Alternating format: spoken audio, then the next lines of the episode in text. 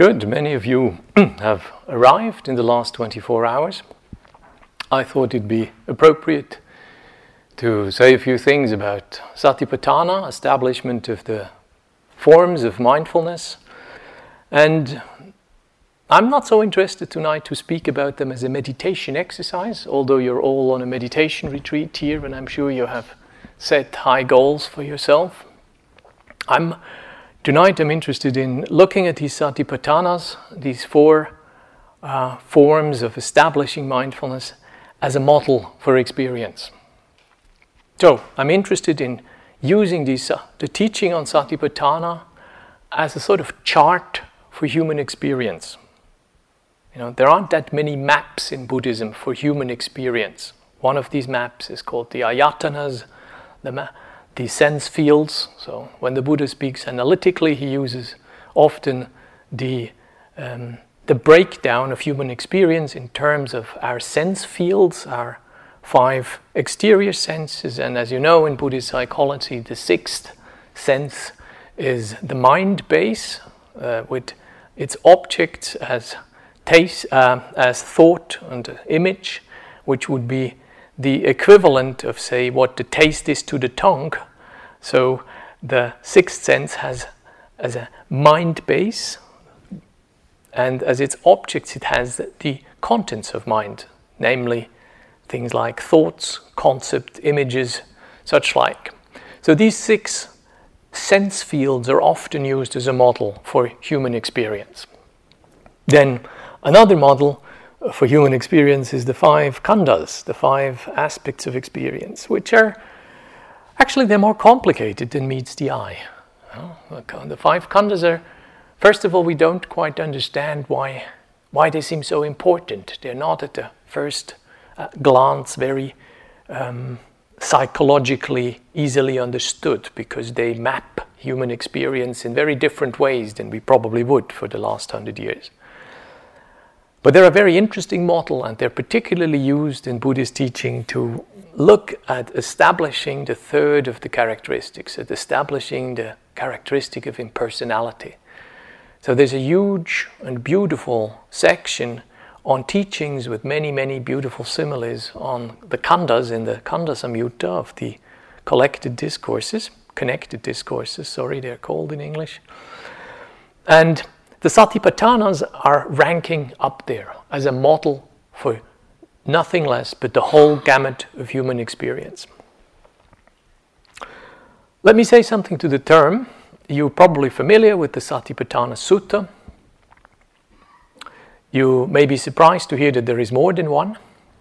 Um, in fact, uh, the Pali alone has three of them. A famous one, the so called Big, which is in the Digha Nikaya, in the long discourses, and then a little shorter one in the middle length things, and then an abbreviated one somewhere in the Vibhanga. Yeah? The Abhidhamma Pitaka has also a version of the Satipatthana Sutta, which is somewhat abbreviated, but much less known than these famous suttas are smaller teachings on the Satipatthana. Quite a number of small teachings an abundance really, and many, many small nuggets of insightful little facets are kind of found in the smaller teachings. So if we pull all this together, we have a number of teachings in many different places. Particularly in the Samyutta Nikaya, there's a whole section with over a hundred small texts on, on Satipatthana. And then the other early Buddhist traditions, of which we know of, they also have versions of the Satipatthana. So they occur in Chinese, they occur in the uh, early Sanskrit texts. So Satipatthana has been a real big topic in uh, Buddhist teachings across the board. So now these Satipatthanas get their name from obviously the two key terms in there. One of them is sati, mindfulness, about which we have to maybe spend some time uh, on another occasion. And that second term, upatthana or patthana, slightly more uh, mysterious. The famous translation of that term as foundations is well established in English. It's been basically used for the last 50 or 60 years, and it's hard to dislodge it as the representative translation for the second part of the Satipatthana, of the Patthana bit. But that concept can also be translated in different ways because, as you may know, Sanskrit terms they have their riddle, they have their rules how they put together, and the composite Satipatthana can not just be broken down into Sati and patthana, mindfulness and foundation, but it can also be broken down in Sati and upatthana, which does give us a slightly different meaning, and for meditators, quite an interesting one because um, within the first translation, it looks like these satipatthanas are basically four patches where the Buddha suggested we particularly pay attention and learn to establish mindfulness. The second translation lays the focus not so much on the objective ground for the practice of mindfulness, but on the subjective development of the actual activity of mindfulness. Yeah, that's an interesting little distinction. It's a lot more practical than, may, than it may sound like at the beginning. The uh, establishment of mindfulness as not an objective thing out there, a ground on which we pile mindfulness on top of, but actually the activity of bringing to life mindfulness. The word upatthana, which is documented in many, many places, uh, together with the term sati in the scriptures, uh, means something like standing nearby, yeah? bringing, bringing something into, into being, standing nearby, ministering to, and um, looking after. So, like a, somebody who looks after somebody, somebody who ministers to somebody else's needs. You know, that's an interesting meaning because it completely shifts the emphasis from the objective place where sati should be established to the subjective activity of doing it. Yeah? So, one way of referring to that is simply calling uh, presencing, making sati come into the presence. Standing in the presence of, standing nearby, administering to something.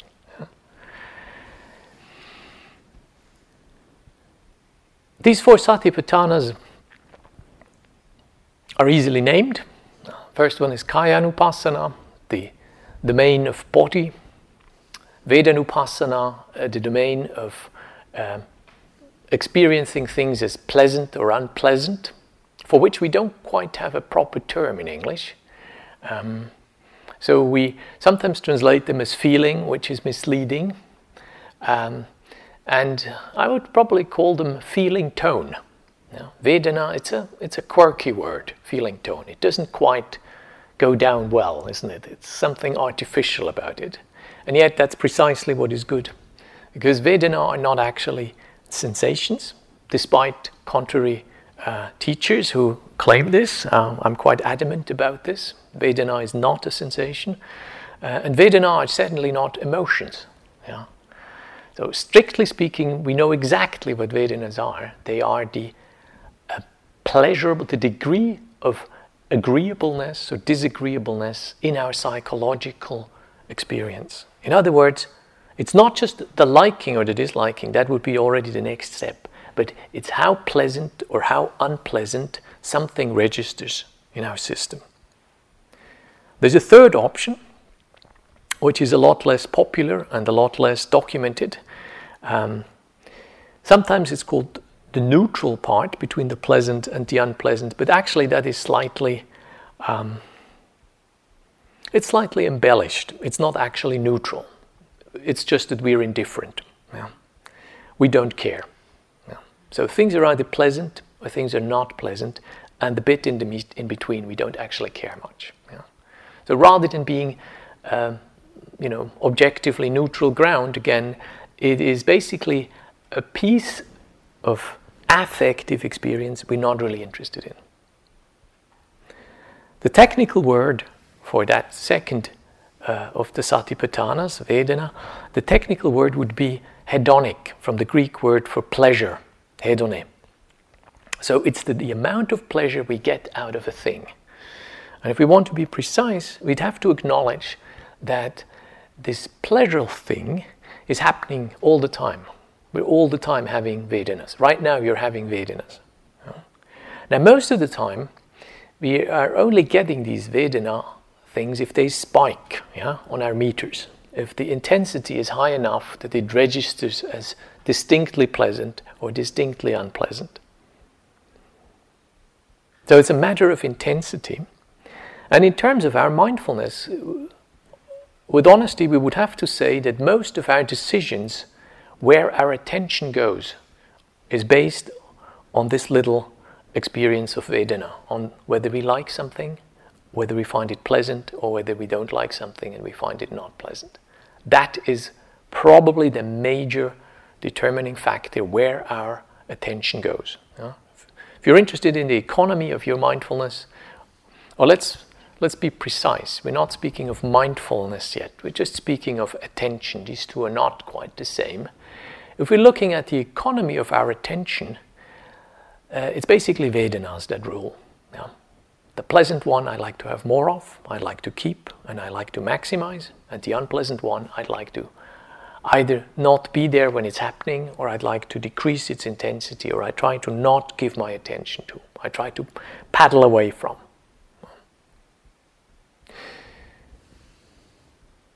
That term is crucial and it is underestimated. Strangely enough, we don't seem to have in Western psychology a clean acknowledgement of the importance of that. Yeah?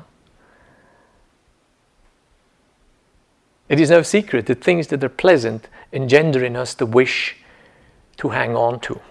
They engender in us the wish to intensify, to vary a little, and to stay there. We like to prolong, we like to keep, we like to um, hold on to it. The, the unpleasant is quite similar. We like it to stop, we like it to go away, we like not to be there. Yeah. So we have various strategies to not be there when it's happening. One strategy is to find something that is more pleasant than this thing is unpleasant. Yeah. That's called distraction. Uh, very well documented phenomenon. Uh, much of our entertainment industry lives not uh, on the basis of it providing us an intrinsic pleasure. Most of the time, when we resort to distractions, we're actually not seeking the intrinsic pleasure of what we distract ourselves with, but we're trying to get away from something that is less pleasant or unpleasant. Our whole entertainment industry could just pack up if we were actually rating them on the degree of intrinsic pleasure they would provide. Yeah, they could just pack up. They wouldn't make much success. But because a large part of us wants to get away from stuff, sometimes boredom, sometimes pain, sometimes just lack of stimulus, sometimes uh, in rather dramatic ways. Just before I came here, uh, Christina um, brought to our understanding an, an article in the Boston Globe about a little harmless experiment done with people who who were given the option of either sitting in a chair 15 minutes to themselves with the task of just thinking something, something of their choice. It wasn't a particular exercise. They weren't even asked to meditate. No, no, no, no. Just sitting there, think, and don't stimulate yourself for 15 minutes. So there's nothing to read, there's nothing to listen to, there's nothing particularly to see. You have switched off your devices, so you're not fiddling with your gadgets and you're just sitting in a chair thinking 15 minutes. That was one option. And the other option was whether you could stimulate yourself with a mild electric shock. oh, a mild electric shock, nothing threatening. Uh, by most people's rating, this would be unpleasant, but you know, survivable. Uh, it wasn't going to be threatening or it wasn't going to be agonizing, but it was painful. And um, then people were asked whether they, if they had money in this experiment, if they would um, give that money to avoid the electric shock. And many, many people said yes, whatever money they had available, they would use to avoid such electric shocks. Yeah. And to everybody's surprise, including the guys who made these tests, uh, 60% of the men preferred to shock themselves rather than sit there and think for 15 minutes without being shocked. and at least one third of the women actually shocked themselves. So one guy used that shock thing in 15 minutes 190 times. So it seems to be, even when we're not asked to meditate, just to sit in a chair and do a little bit of thinking, that the Vedana tone of our own thinking is so unpleasant that at least 60% of the male and a third of the women prefer to actually receive actively unpleasant physical sensation to just being there with themselves for 15 minutes and think. Yeah. Now that says something about us. The sample is quite sizable of people. I forgot how many it was, but it, you know, it wasn't just an anecdotal number of 15 or so. It was quite a sizable sample. They played with variations. Uh, they used meditators who did look better on the score. Meditators seem to have a higher tolerance just to, to sit still and think. but it is quite a statement, isn't it? So that a substantial part of, of our uh, contemporaries are basically finding thinking 15 minutes without further stimulation so disagreeable that they prefer physically unpleasant experiences like electric shocks. Now that makes a statement to me. Yeah, I feel this is powerful. The, the article is in the Boston Globe. The, the research is backed up there. I'm, uh, obviously, you're deprived right now. You can't really get at this stuff. You have to take it on faith, uh, and uh, I'm sure it's still going to be there if uh, you're keen to follow up on this after the retreat. So, Vedana play a major role in many, many of our decisions they play a major role in uh, the, the directing of our attention, and they play a major role in our general state of well being. Our usual response to pleasant Vedana, besides the grasping at it, is also that we get a good mood. Yeah? We see there's a dessert, and even the anticipation of the dessert brightens our mood. Yeah? Let alone the actual gratification when we enjoy the dessert. So the same happens, unfortunately, when things are unpleasant, when our perceptions of something turn out to be unpleasant. Then usually that is followed by a sense of either disappointment, despondency, mild depression, dysphoria, um, anger. Yeah? Um, so we have very strong responses to these Vedana. Which takes us to the third of the Satipatthanas. The domain is that of Chitta. Chitta is a complex term. Uh, in the suttas, it is not really defined. The Chitta is the place where things happen in our experience. It's where we go when we are asked, How are you feeling? Yeah. What's happening? How are you doing? That's generally where we go. We ask that part. The Chitta is not a thing, it is a process. It is a complex process. It has things like intention in there, then it has things like affective notes in there, it has little moods in there, but it has also long term temperamental uh, patterns in there. Um, usually, it's the taste of our experience. Chitta is where we feel the flavor of our experiences. Chitta uh, are the third of the grounds the Buddha suggests we try to establish mindfulness in and understand how it works. So, uh, Western psychology would map it as emotion. That is true, but it's not quite the whole truth. Uh, the chitta is also the place where samadhi happens, in other words, where the mind gets calm. The chitta is where purification happens, in other words, where the mind um, is liberated from bad habits and from leftovers and fallouts from uh, other bad habits. The chitta is um, the place where we feel connected. The chitta is one of the places where Brahma Viharas are taking place, so the four immeasurables. Uh, the chitta is also, unfortunately, uh, easily seduced. That, that chitta is capable to of profound intuitions. And at the other end of the spectrum, the chitta can behave like the proverbial monkey mind.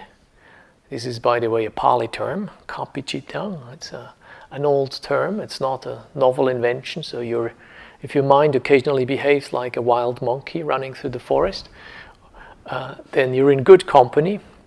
Um, that, term has been coined a long time ago, and presumably because the experience of running a racing monkey through the branches of a forest uh, has been experienced before you. So, the chitta is sort of the habitat. And it's difficult to pinpoint a habitat. You know, there's the frogs in there, and then there's the reed, and then there's the water, and then there's the algae. And you can say the chitta is not one thing or the other, it's the complete mix, it's the amalgamum. Uh, the Abhidhamma has tried to disentangle this the, uh, history a little bit and has come up with a variety of factors, mm, complex uh, permutations of differing factors, which is just neatly mapped out. In the suttas, in the early suttas, we have two things are becoming obvious. If the Buddha speaks of developing something, of purifying something, of stilling something, of um, de- um, expanding something, of infusing something, he always speaks of the chitta. So the chitta is the non analytical term for mind in early Buddhist teaching.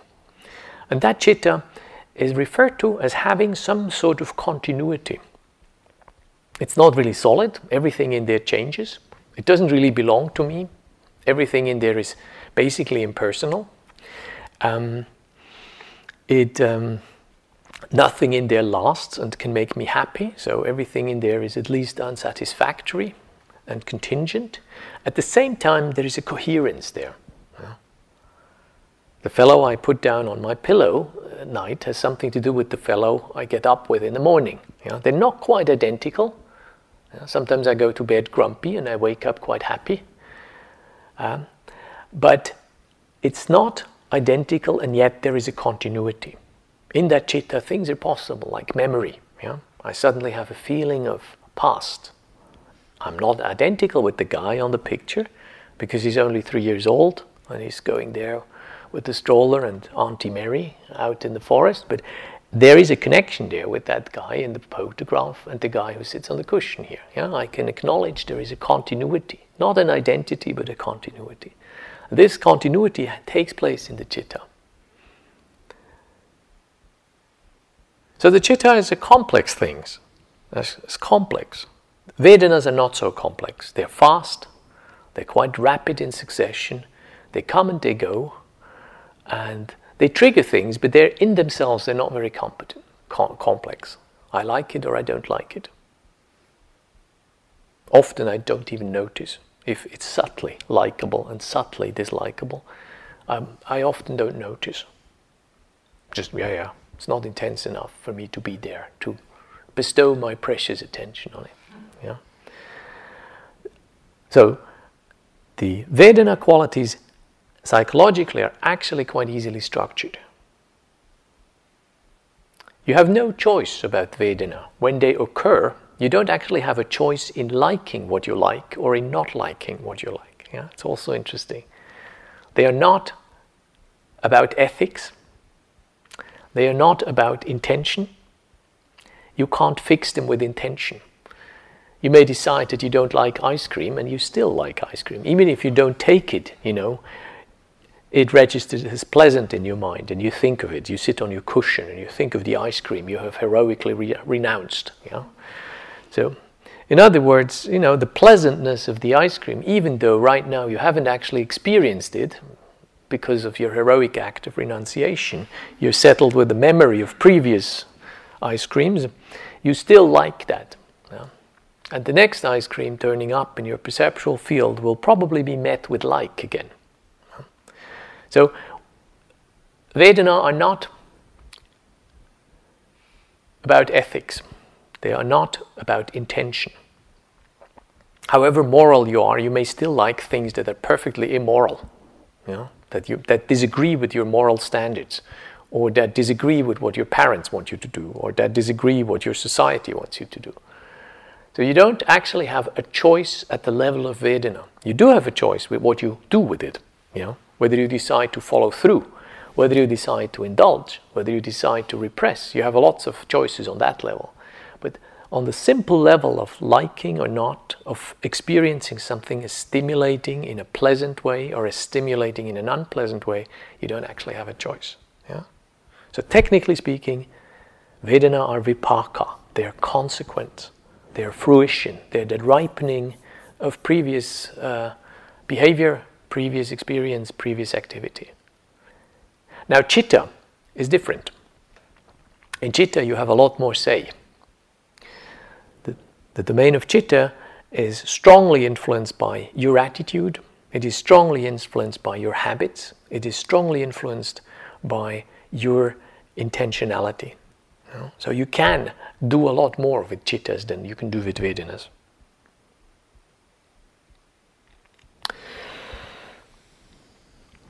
The fourth of those domains is the domain of uh, Dhamma, and um, tradition is of two minds what that technically is.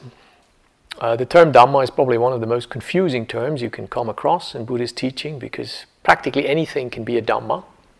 You know, this is a Dhamma with a long A at the end, not the Dhamma as in the Dhamma of the Buddha with a capital D, but the Dhamma as in phenomenon.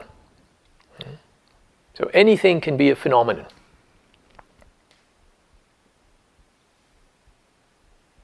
Even Nibbana is a Dhamma, though technically not a phenomenon if we have philosophers amongst us. Uh, uh, but it is uh, also a Dhamma. No Dhammas belong to you. Some Dhammas are permanent. In early Buddhism, there's only one, that is awakening. Later Buddhists have some mixed feelings about this, but we're not going to go there tonight. Um, for us, Dhammas are basically of two, two groups. Uh, one interpretation of that term in the Satipatthana says any event in your experience is a legitimate object of your investigation. Yeah? Any event, anything you can experience, is a legitimate object of your attention and your trying to understand how it came about and how it works. Yeah? So, any state of mind is a legitimate object of investigation. Any feeling, any thought, any pattern, any habit, any behavioral act is a legitimate object of investigation. Many Buddhist traditions would understand it that way. Some Buddhist traditions insist that the Dhamma in the Satipatthanas are simply the Dhammas that are mentioned then a little further down in the text. And there is a number of Dhammas which are to be um, investigated because they are particularly useful or particularly um, insalubrious when it comes to awakening. So the useful ones are easily understood. It's the it's the bojjhangas, the awakening factors, and the obstructive ones are easily mentioned. It's the nivaranas, the uh, hindrances. So all of the recensions of Satipatthana teachings we have agree on those two.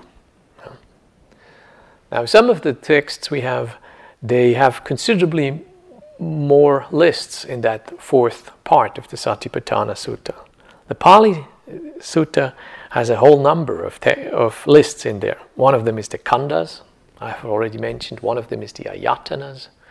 Uh, one of them is the Four Noble Truths. So the second interpretation of Dhamma says only those Dhammas that are explicitly mentioned in the Satipatthana Suttas are really the Dhammas we should investigate. So, trying to be consensual here and putting these two interpretations together, we would arrive as a definition of the term Dhamma in the Satipatthana as both either events in our experience that happen in a meditator's mind, and then particular groups of experiences that are named in a specific way in Buddhist teaching and grouped together as being particularly obstructive or particularly useful in the process of awakening. Yeah?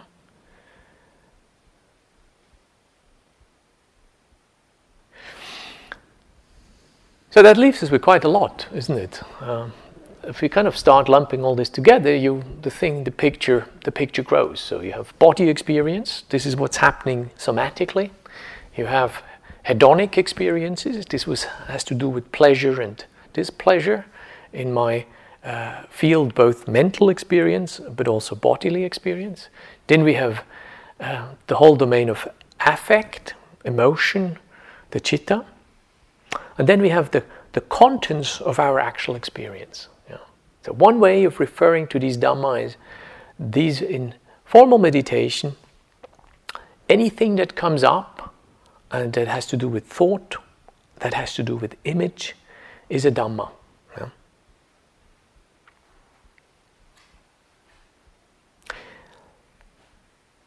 So, before we go into the meditative advice the Satipatthana gives us, let's try to clarify a little more these four dimensions because they are actually happening all the time. There is no moment in your life that these dimensions of satipatthana do not take place. In fact, they all take place together. You never have a satipatthana on your own. There is no such thing as a satipatthana on, on its own, as there is no such thing as a khandha on its own. You never get one single khandha. All of these models are nominal models. They are just theoretical, nominal ways in which you can distinguish aspects of a chunk of experience. Yeah? You always get the whole experience. You can speak about this aspect, but basically, even when you speak about this aspect of experience, the other aspects are also there. It's like with an apple. You get an apple, you get the whole apple. You get its color, you get its weight, you get its texture, you get its size, you get its sweetness. Yeah? So if you have an apple, you can talk about its color. You can say this one is bigger, this one is smaller, this one is yellow, this one is green. It makes a lot of sense to distinguish apples on that basis. For most purposes, it makes a lot of sense to distinguish apples on the basis of their appearance, their weight, their sweetness, their texture. But when you get an apple, even if you speak about color alone, you get the whole apple. Yeah? So the same way, khandhas or the satipatthanas, you always get a, a unit of experience. Let's call it an event, yeah?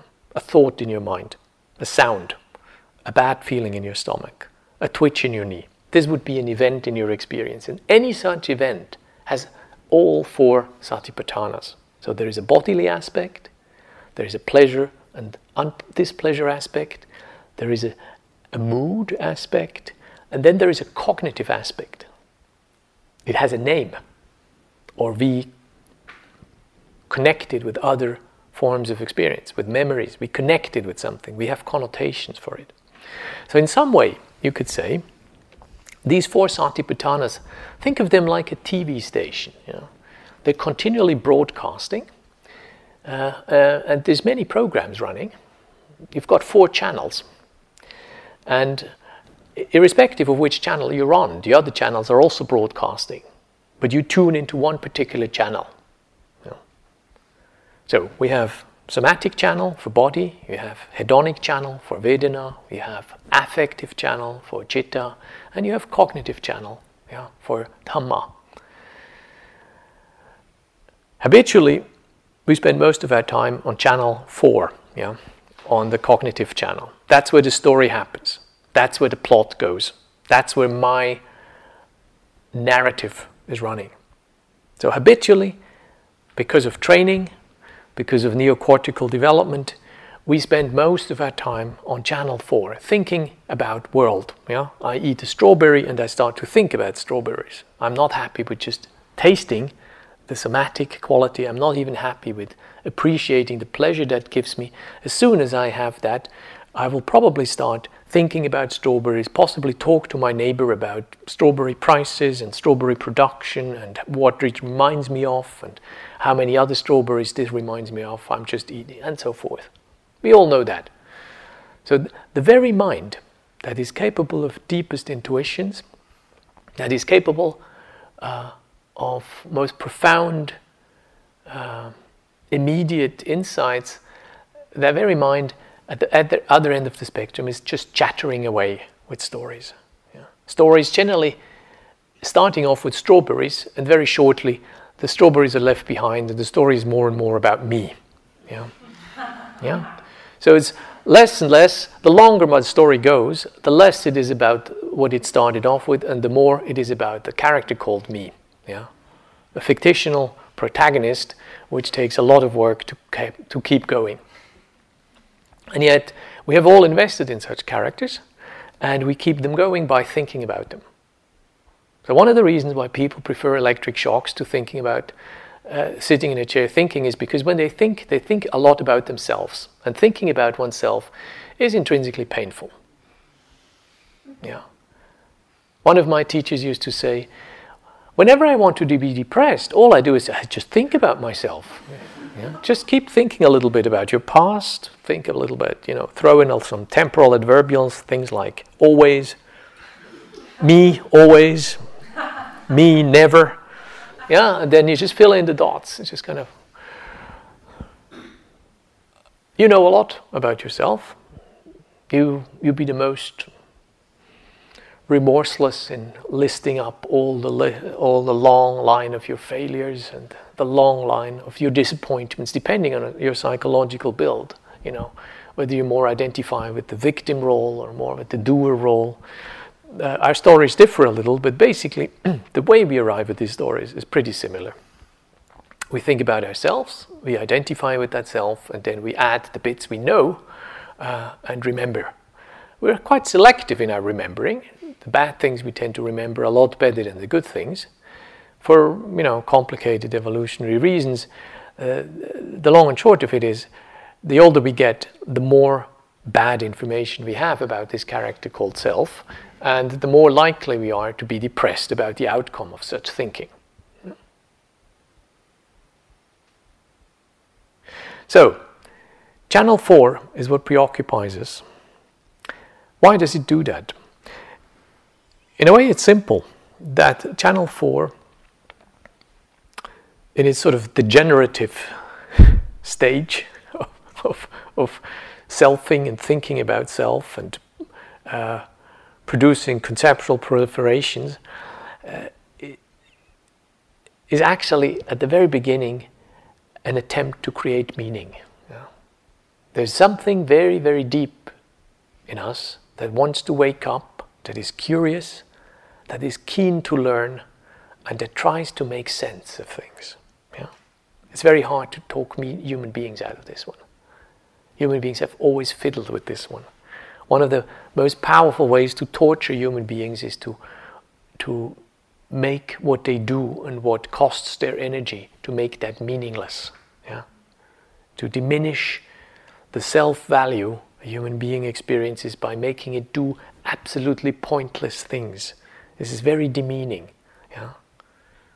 whether in Nazi concentration camps or in in uh, in very um, unfortunate work situations, there's something profoundly demeaning to us when we are not able to connect things we do with some form of wholesome and um, meaningful pursuit. So that aspect of us that seeks meaning and then seeks to make sense of what's happening. Yeah? It's not easy to lose that. And in fact, we need it. This is something that propels us towards awakening. This is something that leads you to investigate even the things we feel are unpleasant in our lives because we've understood that they don't go away by us not trying to, by, by us not paying attention to these things. Yeah?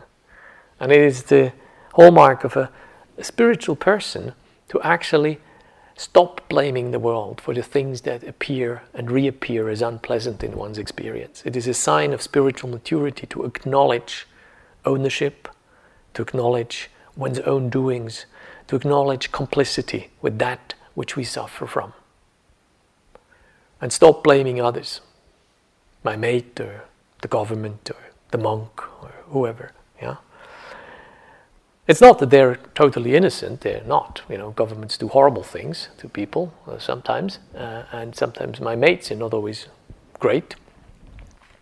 But my willingness to acknowledge ownership, to acknowledge responsibility, and to be the one who is changing and trying to investigate what's happening here when it feels bad here. This response is the necessary response for spiritual growth and practice. As long as we're blaming, we're, we're still outsourcing responsibility. We're still denying that we have a choice and that we have means to act. So, what does that mean for us with these satipatthanas? What can I do? I think they're quite useful as particular facets of my experience. For some of my experiences, it is a lot more useful to change channel. when I'm angry, and I'm in channel four, thinking about anger, um, generally I tend to maximize anger. Because when I am angry and I think, then my mind is infected by the anger. And when it is infected by anger, it will remember the things that have made me angry. Yeah? It will remember the things this person has made me angry on previous occasions, or it will remember other situations in which I have been angry. And the net effect of that is accumulation of anger. So if I try to negotiate the experience of anger by thinking about anger, I'm in trouble. Very quickly, I'm in trouble. Six hours later, my hate fantasy still goes on. Yeah. If I manage, and this is not as easy as it sounds, if I manage to change channel from thinking about anger when I'm angry, thinking angry thoughts about people who've made me angry, and thinking about times when I was angry, when I manage to switch channel from channel 4 to channel 1 into the body, where it's unpleasant when the body is angry, you know, I'm angry. I don't know how it is for you, and you better find out how it is for you. You better learn the vocabulary of your body when it's angry. Here, for me, this is here in the pit of my stomach. It's unpleasant, it's painful, it's hot. Uh, there's a constriction here, and there's a constriction behind my eyes. I have a lot of quite clear symptoms for anger in my body. And these symptoms help me because um, they help me to switch channels. And when I manage to switch channels from channel 4 to channel 1 when I'm angry, then it means I'm now having an unpleasant physical sensation that doesn't multiply. Yeah? While my channel 4, my anger multiplies because there are countless moments in my life I've been angry. I've sinned quite a bit in that department. Yeah? and I'm already getting older, so you know I have lots, lots, so lots to remember. Yeah? So in channel four, there's just too much going on. In channel one, there's only this unpleasant sensation at the pit of my stomach, and if I manage to bring my attention from channel four to channel one, then that sensation of anger is likely to subside very, very quickly. Minute, two minutes, if you can sustain that minute or two angry sensation in the pit of your stomach, your anger is very likely cooling down. It may not be gone. The reason for your anger may be still valid, yeah? but your anger reaction has been modulated. And you know what? Even if it is not gone, we're winners. Because as soon as we have a power to modulate that experience, we lose our helplessness. Much of these big flooding emotions are threatening to us because they can seemingly just overwhelm us. And we're quite happy to cope with one of these emotions if we have a feeling that we're not completely helpless, that we're not completely uh, awash with them. So even if our anger only minimally decreases, that already is an incredibly empowering experience. The same holds true for fear. Fear is an even greater flooder than anger. And fear can make us even more disempowered.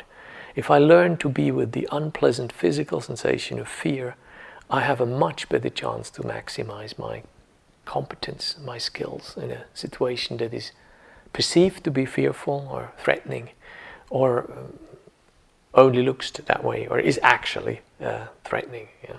Either way, I'm a lot better off if I can be with the body and the sensation in the body of that emotional experience rather than when I think about it. So that's why meditation traditions always insist on learning to connect with the body. That's why they that's why for days and for weeks and for months we practice coming back to the body, coming back to the body. So channel 1 instead of channel 4.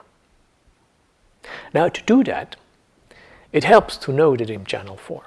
It helps to actually know what I'm doing. So if I have a theoretical map, what it feels like if the attention is in the body, what it feels like if the attention is in the domain of pleasure and displeasure, what it feels like if the intention, attention is in the domain of chitta, of mood and uh, emotion, and what it feels like if the mind is in the domain of thinking uh, and having images. Yeah? If I have such a map, I can more quickly orient what's happening. If I have such a map and I can orient, I have a much better chance, chance to actually remind myself, hey, I can choose. I don't need to be there. It hurts there. And it doesn't work. That's the really bad thing. It doesn't work. So if I just do what I always do, you know, I get what always happens. You know, I'm not getting enlightened, and it hurts, and I'm frustrated. So, depending on your number, you get angry, or you get anxious, or you get depressed, or you get grumpy, or you get overly uh, blue-eyed and naive and all euphoric. Yeah. I'm just naming bad examples here. There's obviously good examples as well, which generally are not such a problem. Know? People are not overwhelmed by loving kindness and find it difficult to manage in their life. People don't find compassion a real problem to their meditative approach. So, yeah. So it makes sense to look at the Satipatthanas as a map and to learn to identify these things in your day-to-day moments. Sitting on the cushion, eating your food, being on the loo, uh, walking through a corridor, cleaning the kitchen. You know, what, what is my attention right now doing? Where, in which channel is it? Often these channels are connected. As I said, we never get a Khandha alone and we never get a satipatthana alone. So sometimes these satipatthanas start with something pleasant, yeah? Just says, oh, Vedanas, they don't have names. They just, they, they make sounds. They make, ah. Oh. ah, yeah. Vedanas make such sounds. So you get one of these. And then the immediate reaction is, you know, you get one of these, ah. And then, oh, interest arising. Some brightness comes up. Yeah, so you've got the chitta. The, the ah was the Vedana bit, and the brightness is the chitta bit and then you turn towards. Yeah? So the body comes in. Yeah, you find you're turning towards something, something happy going on in your mind. Your body suddenly feeling light and limber and um, starting to move strangely. And then channel four kicks in. and says, ah, this is Piazzolla. This is a milonga playing here. Yeah. So usually this is zook in one in one move. Yeah. There's something pleasant. My interest is awakened. I turn towards. I feel a brightening of mood. My body is becoming light and moving. And then the label comes in, the commentary comes in and says, Ah, I recognize the pattern of music. This is a milonga, this is bandoneon playing, this is probably a composition of Astor Piazzolla or something like that. Yeah? So, this is how Satipatthanas work. That's not the meditation. Let's be clear. We haven't spoken about the meditation yet. We will on other occasions, but these satipatthanas have to be identified in my life as dimensions of an event of my experience. Yeah? Think of an experience, it's like a, cloud. Yeah? You can look at it from that angle and then you get the body aspect. You can look at it from that angle and then you get the Vedana aspect. You can look at it from that angle and then you get the mood aspect, or you can look at it from that angle and then you get names and concepts and connotations. So it's one and the same event looked at from different angles. Yeah. So one of the reasons for Satipatthana is it helps us the messiness of our experience. We're also easily overwhelmed. You know, you pull one out and then there's a kind of a rat's tail at the end. Yeah, wherever you start, you end up with a whole complex story, and what was clear and neat at the beginning, and your good intentions were there, and you kind of have complexities, and all things seem to hang in, and it's really sort of a tacky story. And at the end of it, you don't really know, you know, it's all a mess, or complicated, or it doesn't work. And you don't know what to do. You can't get out of it, and you can't forbid it, and you can't stop yourself and you don't want to have it, and, and so forth. You're, you're kind of helpless with it. So the Satipatthanas, amongst other things, are helping us to actually just say, choosing different vantage points to be with our experience. So if it's kind of intense and painful, or or if we feel besotted by something or pulled into something, we say, is this what is this? Is this a thought? Is this an emotion? Is this a pleasurable aspect? Is this a body sensation? What am I dealing with? Just to know. Ah, it's unpleasant in the knee, and I don't like it. And I'm being forced to be in that situation because the guy doesn't ring the bell up front there. And I hate it. Yeah. So I, I kind of connect this and my reaction against it and my blaming of responsibility to somebody else. I start connecting the dots there and I realize I don't have a choice about the knee, but I do have a choice about my reactiveness and I do have a choice about the blaming. So suddenly, just to know the map gives me an incredible amount of options. I'm out of a helplessness and I can work. And I can understand that seemingly organic and natural processes actually ha- are phases, and each of those phases I can offers me options.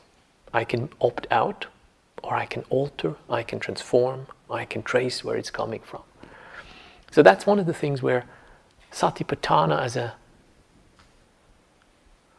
a chart of the territory of human experience, I believe, comes comes in handy. And obviously, the sati bit helps me transform some of this. So one of the things we learn in Satipatthana is learning to switch channels because, um, like with TV, it makes sense to stay in one channel. It's, it makes sense to stay on the channel that is most meaningful and in many ways most effective. If we do channel surfing, usually it doesn't work very well. We get a lot of confusion and nothing of the good stuff that is happening. And it makes sense that we have a say on which channel our attention is. So if we learn to distinguish these channels, we have a better say and we have a better chance to actually make good choices. So let me stop tonight. Um, I leave this for your consideration. We have not exhausted the topic of Satipatthana, as I hope you're aware. We haven't even started of the actual exercise, but uh, I think this is a, a useful, for me useful, and I hope for you useful way of uh, charting the, the lay of the land a little bit. Good. Thanks for your attention. Let me take a sip of water and then we finish with a recitation uh, of the sharing of merits. Do we have enough light in here? Yeah? Good? Thank you for listening. To learn how you can support the teachers and Dharma Seed, please visit dharma dharmaseed.org slash donate.